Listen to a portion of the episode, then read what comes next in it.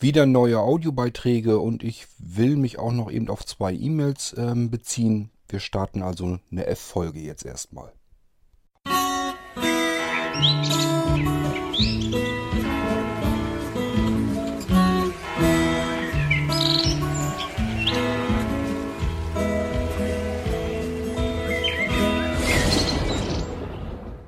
Eben flott vorweg die beiden E-Mails, auf die ich mich eben beziehen will, damit ich die nicht vergesse einfach.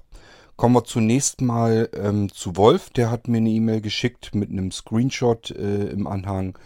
Und äh, Wolf, du hast gesagt, du bist genervt, weil das äh, Creators Upgrade ähm, will sich wohl bei dir installieren jetzt über die Update-Funktion.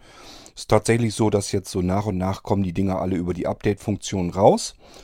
Und äh, du bist genervt, sagst du, weil äh, das Windows Creators Upgrade dir eine Meldung anzeigt, dass es mit dir erst deine Datenschutzeinstellungen durchgehen will.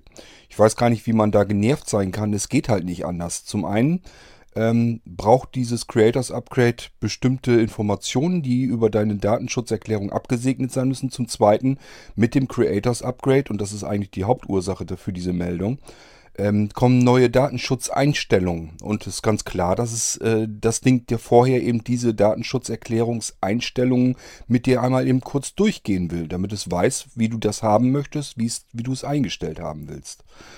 Ähm, das ist ein ganz stinknormaler Assistent. Geh da eben einfach durch, dass du die Einstellungen einmal kontrollierst und vornimmst, so wie du das haben möchtest. Und zum Schluss speicherst du das Ganze einfach mit OK ab und dann ist das Ding durch. Und dann kann äh, das Creators Upgrade im Hintergrund geladen werden und wenn es dann damit fertig ist, wird es irgendwann anfangen mit der Installation. Das ist kein Grund zum genervt sein, das ist einfach äh, Grundvoraussetzung, damit das Upgrade eben bei dir installiert werden kann. Ganz stinknormal, ist nichts Besonderes dran. Ähm, du musst doch nur eben einmal kurz die Einstellungen durchgehen äh, bestätigen, abspeichern, zack, fertig. Rest läuft von alleine.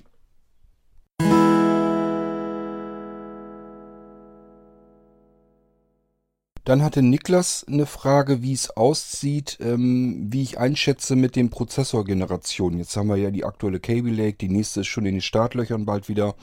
Ähm, ob die Generationen, weil äh, sein Notebook hat ja nun eine, ist eine Generation, glaube ich, weiter als äh, sein Nano ähm, ob das irgendwie von der Geschwindigkeit her nochmal viel bringt.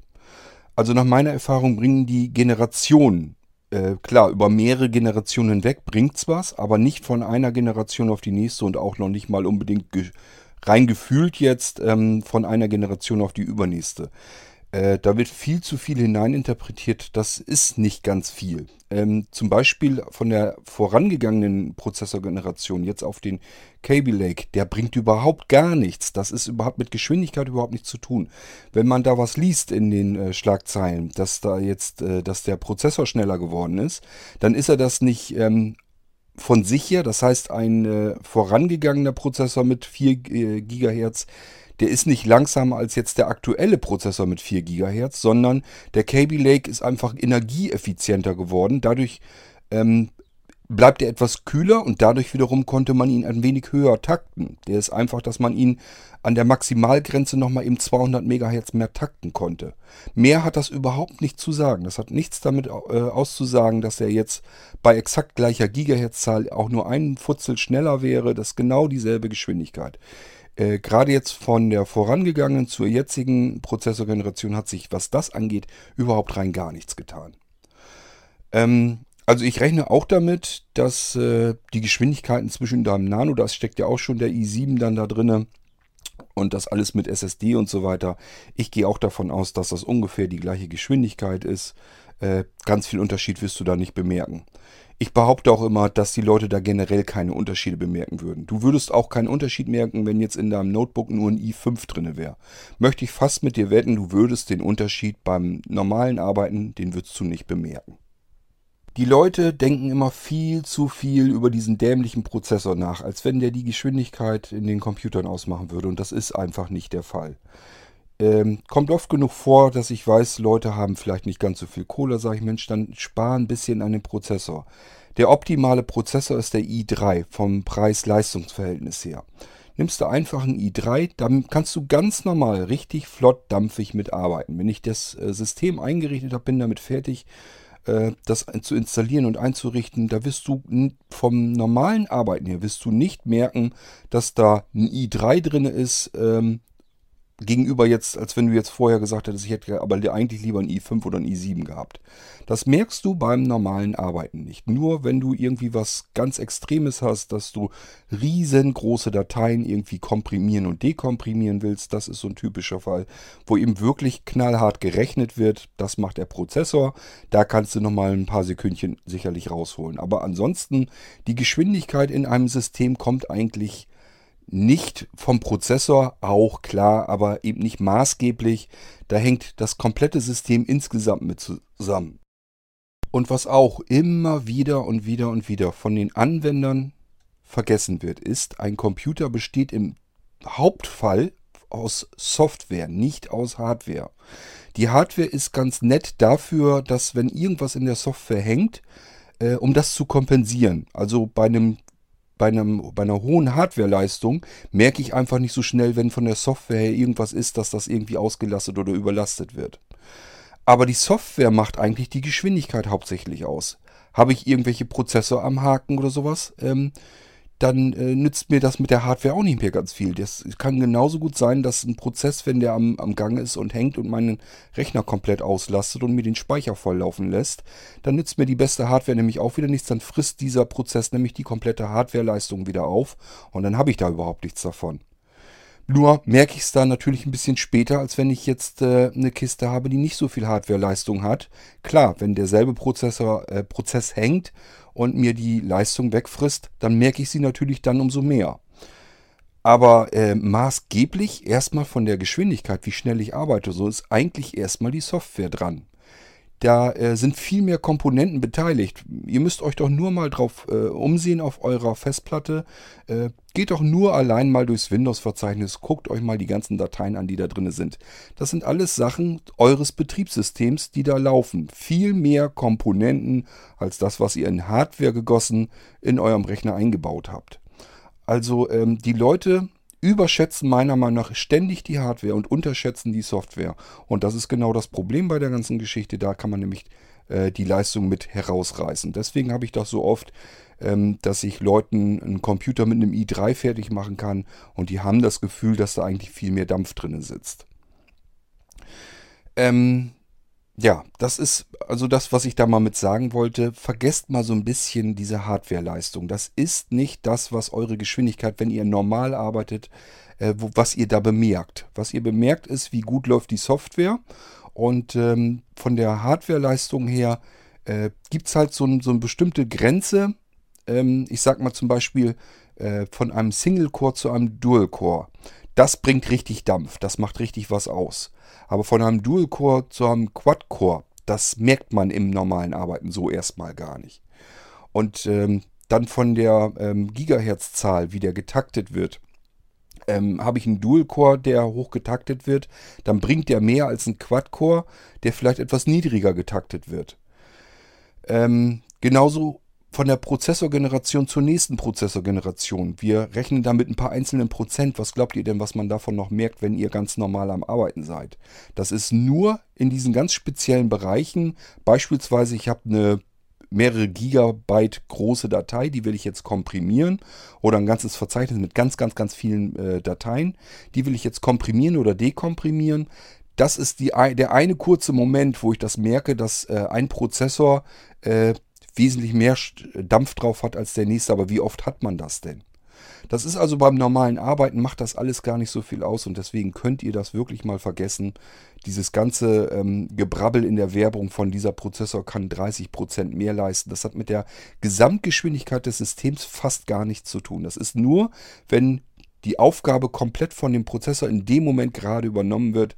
Das, wären, das sind eben alles die Dinge, wo wirklich eine knallharte, nur eine Berechnung in dem Moment stattfindet.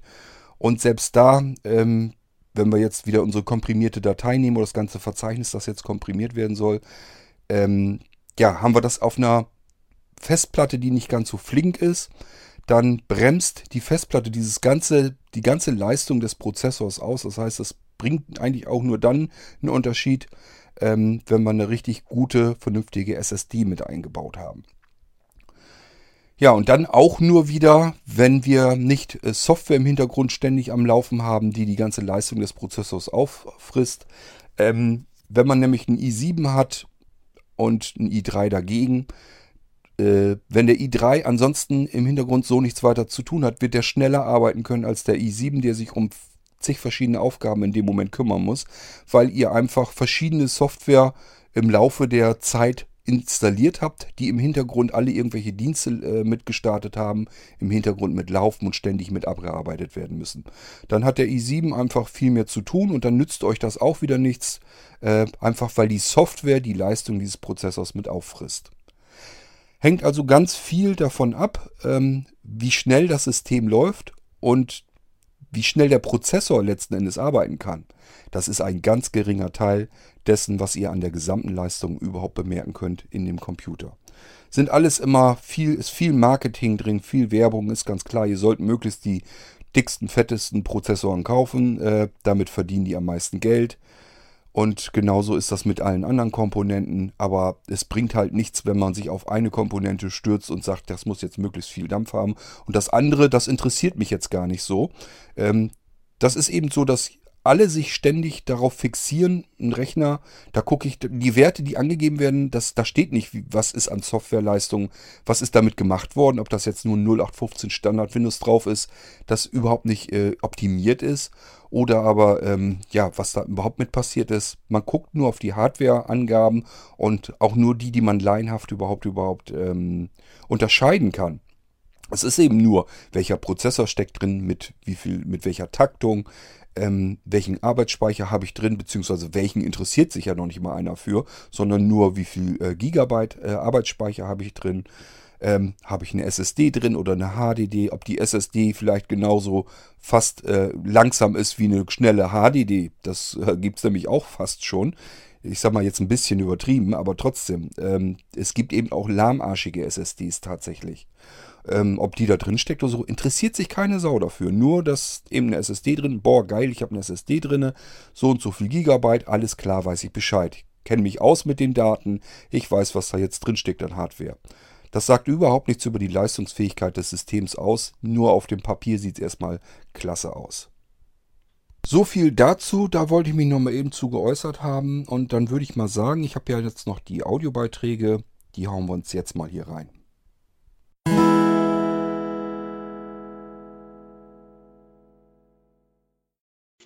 Hallo Kurt. Ähm, eine kleine Frage habe ich noch äh, betreffend VMs.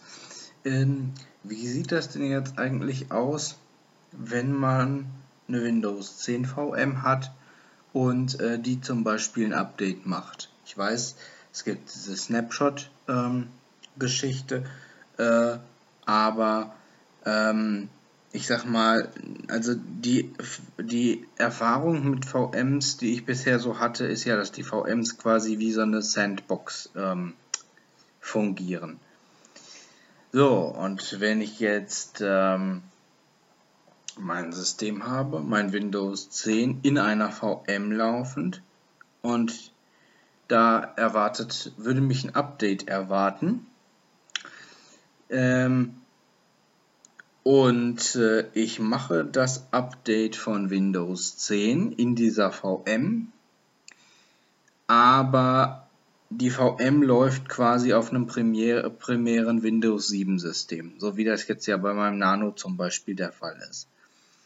Da hätte doch das Windows 10 in der VM, das wäre, wenn ich jetzt richtig liege, doch eingesperrt. Das könnte ja eigentlich dann dem realen System, geschweige denn dem BIOS, ähm, nicht gefährlich werden, weil äh, es quasi aus dieser VM nicht rauskommt. Ähm, somit könnte man da in der VM ja zumindest dann, vorausgesetzt es liegt ein Windows 7 drunter, erstmal gefahrlos die Windows 10 Updates fahren. Oder könnte da auch irgendwie was mit äh, passieren, was jetzt Auswirkungen auf das reale System hätte? Ich denke doch mal nicht, weil eine VM ja im Grunde genommen, ja, ich sag mal so ein bisschen wie so eine Sandbox ähm, fungiert in dem Moment. Äh, also quasi Windows 10 in einem Käfig. Ähm, vielleicht kannst du da ja noch mal was zu sagen, ob meine Theorie da äh, richtig ist oder ob ich da total falsch liege und total daneben liege. Ähm, äh, ja, das äh, wäre ganz interessant. Vor allen Dingen könnte man dann ja auch mal, ich sag mal, gefahrlos in der VM die Auswirkungen von einem solchen Update äh, oder Upgrade testen, ohne sich da jetzt alles mit zu versauen. Oder aber eben auch durchaus neue nette Features, die Windows 10 vielleicht bietet. Ich sag mal, solange man ähm, Windows 10 jetzt nicht einsetzt im Realbetrieb, sondern zum Beispiel auf Windows 7 bleibt oder so, passiert ja erstmal dann nichts. Dann wird ja das reale Windows 10 dem Moment nicht aktualisiert. Es wird dann ja nur wirklich die VM aktualisiert. Ja, das würde mich mal interessieren. Danke dir. Ciao. Ja, ob du es jetzt unbedingt Sandbox nennen willst, kannst du gerne tun. Letzten Endes ist das ungefähr das gleiche, hast schon recht, aber normalerweise ist das einfach eine virtuelle, ein virtueller Computer, virtuelle Hardware, wo das Ganze drauf läuft. Um diese Virtualisierung äh, zu beschleunigen, hat man das mal irgendwann so gemacht, dass man äh, die Zugriffe auf den Prozessor durchschleifen kann und die Zugriffe auf den Arbeitsspeicher, aber mehr passiert da auch nicht. Ähm, du wirst auch merken, du hast keinen Zugriff auf die richtigen realen Festplatten. Wirst du vielleicht sagen, Moment mal, ich komme aber doch auf mein real existierendes C-Laufwerk. Das ist richtig, das ist aber auch nur, weil ich das eingerichtet habe, damit ihr euch leichter Dateien austauschen könnt zwischen dem echten System und dem virtuellen. Und wenn du mal schaust, äh, ist das kein Laufwerk, sondern ein Netzwerkpfad. Das heißt, Laufwerk C des realen Systems, des Wirtsystems, ähm, reicht die, die äh, C-Festplatte ähm, als Netzwerklaufwerk äh, durch an das virtuelle System. Das ist die einzige Schnittstelle, die du hast zwischen dem realen System und dem virtuellen System. Ansonsten ist die virtuelle Maschine wirklich rein virtuell. Da ist nichts von der Hardware deines Rechners mit in, in, involviert. Ähm, kannst also ganz normal tatsächlich die Upgrades installieren und kannst das ausprobieren. Ähm, das ist so zum Testen der Features, macht das ganz gut sein, aber geh da jetzt nicht von aus, dass du damit testen kannst, ob es Probleme gibt. Denn ähm, wenn du das jetzt auf deinem virtuellen Computer installierst, das hat überhaupt keine Aussage darüber, wie es dann anschließend, wenn du das auf dem realen auch upgradest, wie es da laufen wird.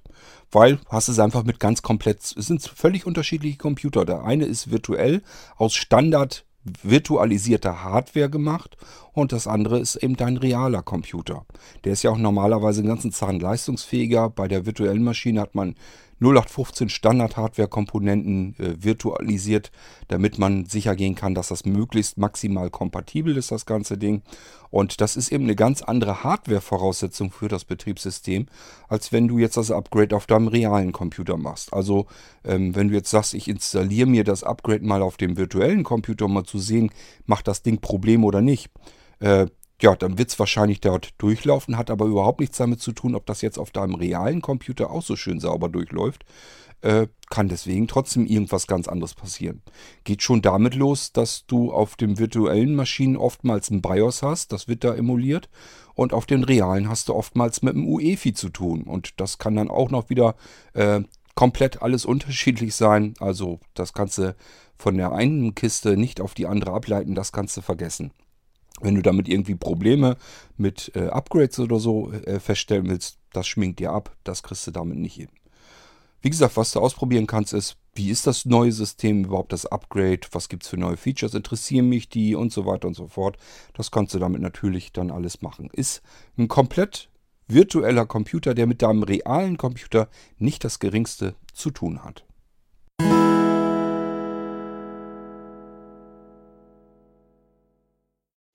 So, nochmal eine kleine Frage von mir.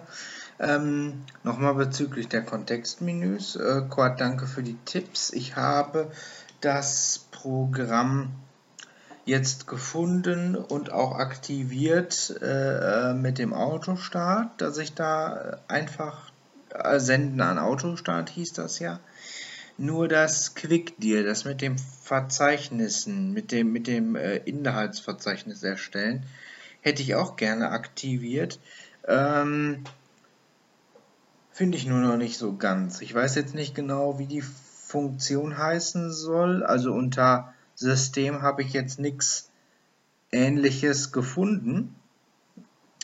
Und dann habe ich auf dem Datenlaufwerk unter Software sowohl als auch in der als auch über die normale Windows Suchfunktion nach QuickDear gesucht, zusammengeschrieben, ähm, fand das aber nicht. Auch wenn ich nur Quick eingegeben habe, fand ich das nicht auf dem Rechner. Ähm, wo könnte ich danach denn noch suchen? Hast du da vielleicht noch eine Idee, wo das sein könnte? Also ich war jetzt in Büro drinne, glaube ja genau, im Büro drinne war ich, da habe ich nichts gefunden, in System auch nicht. Mm, und in, in Wartung, in Wartung ist übrigens das Senden an Autostart, nicht in System. Und in Wartung habe ich aber jetzt auch nichts gefunden. Mm, und in Verwaltung, soweit ich jetzt weiß, auch nicht. Es sei denn, die Funktion heißt anders als das, wonach ich jetzt gesucht habe. Vielleicht kannst du dazu noch mal was sagen. Danke dir. Hm, müsste ich jetzt selbst überlegen. Bin mir, gerade hast du mich ein bisschen verunsichert, ob es denn überhaupt mit drin ist. Wenn nicht, ist das aber nicht schlimm. Kann ich dir so nachliefern, ist kein Problem. Äh, das Ding kann man sich sogar herunterladen an verschiedenen Stellen. Ich habe das mal wirklich veröffentlicht. Ähm, ja, ich gebe dir das einfach nach und dann kannst du es dir damit einrichten. Das ist einfach nur, das musst du nur einmal starten und dann trägt sich das Ganze auch von alleine in das Kontextmenü mit ein und dann hast du die Funktion auch und kannst sie dann auch mit benutzen. Das ist jetzt nicht das große Problem. Äh, ich schicke dir das na, bei E-Mail. Du hast, glaube ich, äh, GMX oder so. Die blockieren ja immer alle E-Mail-Anhänge ab. Ähm, ich es einfach mit hoch und ähm, dann kannst du es dir runterladen und fertig. Oder funktioniert unser gemeinsamer Dropbox-Ordner eigentlich schon, dann haue ich es dir damit rein. Kann ich natürlich auch machen. Ähm, ja, ist also kein Problem. Und äh, dann kannst du das auch aktivieren und damit herumprobieren. Vielleicht kannst du da auch irgendwas mit anfangen.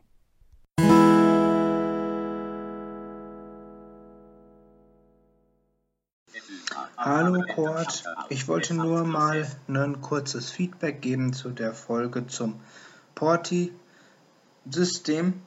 Ich finde das super, dass du das mal ausführlich doch nochmal erklärt hast in einer separaten Folge. So ist manches dann doch noch klarer geworden. Und ich persönlich, nur um dich da drin mal zu bestärken, ich finde es persönlich auch praktischer, wenn man sowohl die Möglichkeit hat, gewisse Programme, auch von Blinzeln zum Beispiel, sowohl über Porti als auch im Startmenü direkt zu starten. Ähm, ich finde sogar, also ich bin froh, dass es das so gibt und ich äh, persönlich würde es auch weiterhin so haben wollen. Ähm, ich finde sogar, es passt eigentlich auch eher in euer Konzept so von den Blinzeln-Systemen, denn diese Systeme zeichnen sich unter anderem ja dadurch aus, dass ihr eigentlich an allen Ecken und Enden verschiedenste Möglichkeiten dem User an die Hand gebt, eine bestimmte Sache zu machen. Und ich finde, das äh, passt eigentlich sehr gut da rein, denn je nachdem, wo ich gerade bin, je nachdem, an was für einem Ort auf dem Rechner ich mich gerade befinde, kann es ja durchaus ähm, umständlicher sein, jetzt erst das Porti-System zu starten, da reinzugehen, Pro das Programm rauszusuchen und das dann zu starten. Wenn ich da jetzt an einem äh, unpassenden Ort für bin, dann ist es in, unter Umständen praktischer, ähm, das Programm direkt im Zugriff übers Startmenü auch nochmal zu haben. Einfach als zweite Möglichkeit.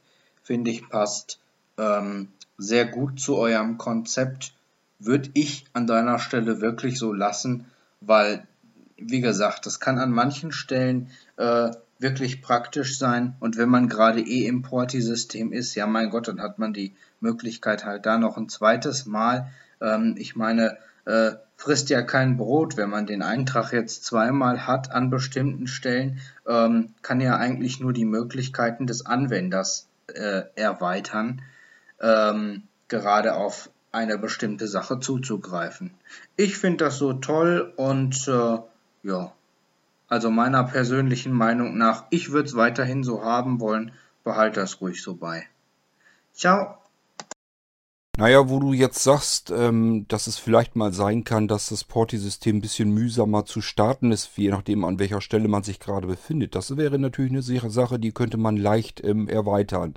Äh, je nachdem, ob man Willkommenszeit im Hintergrund laufen hat oder nicht, kann ich da natürlich sowohl das Porti-System in dessen Menü einbauen, das könnte ich einerseits machen, so dass man Willkommenszeit mit der Tastenkombination aufruft, vielleicht irgendwie P oder so drückt und dann hat man das Porti-System sofort gestartet.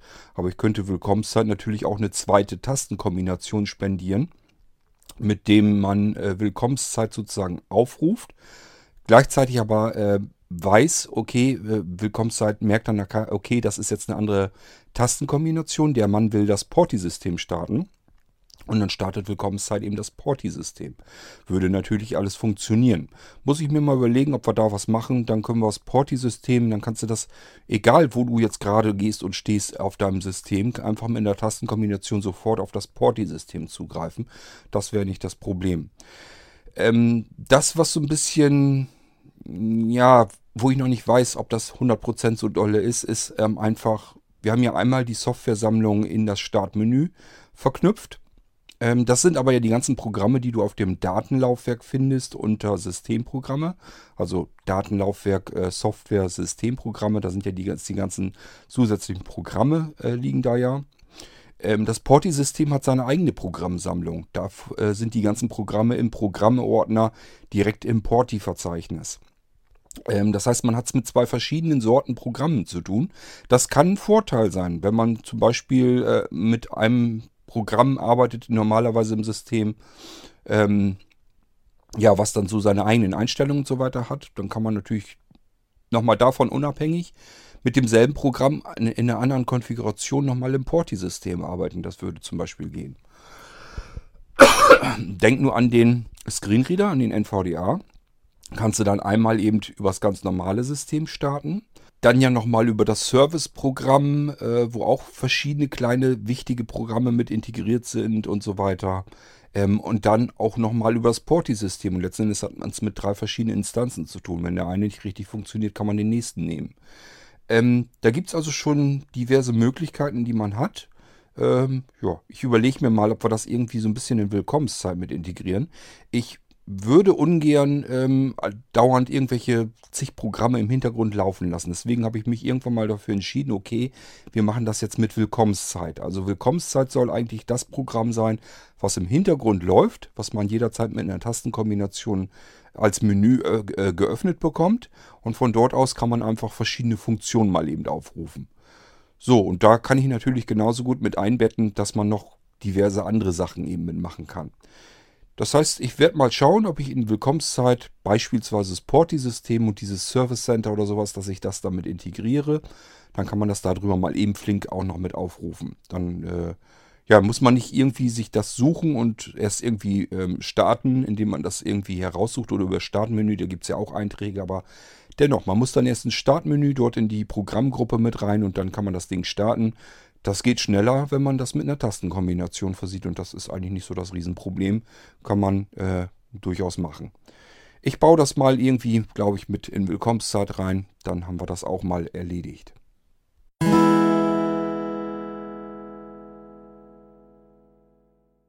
Schöne Sache. Ähm, kleine F-Folge, Fragenfolge, mehr Audiobeiträge habe ich nicht. E-Mails weiß ich nicht, habe ich sicherlich mehrere gehabt. Ich habe aber euch ja schon im Normalfall alles irgendwie beantwortet.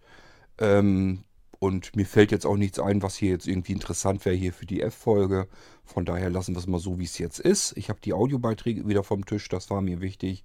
Und somit, ähm, ja, kann es im Wochenende weitergehen. Naja, für mich sowieso nicht. Ich muss ganz normal weiterarbeiten, sonst schaffe ich meine Arbeit gar nicht. Ähm, aber nichtsdestotrotz trotz wünsche ich euch ein schönes Wochenende. Weiterhin ähm, mal schauen, wann wir uns das nächste Mal hören. Hängt ein bisschen damit zusammen, ob ich Audiobeiträge kriege, ja oder nein. Und ob ich sonst irgendwie noch was habe, äh, wo ich plötzlich dann sage, ach Suan, hast Lust, hast Zeit, machst noch eben eine Folge darüber, wolltest du auch schon immer mal machen. Schönes Wochenende, macht's gut, bis zur nächsten Folge. Tschüss, sagt euer Kurt Hagen.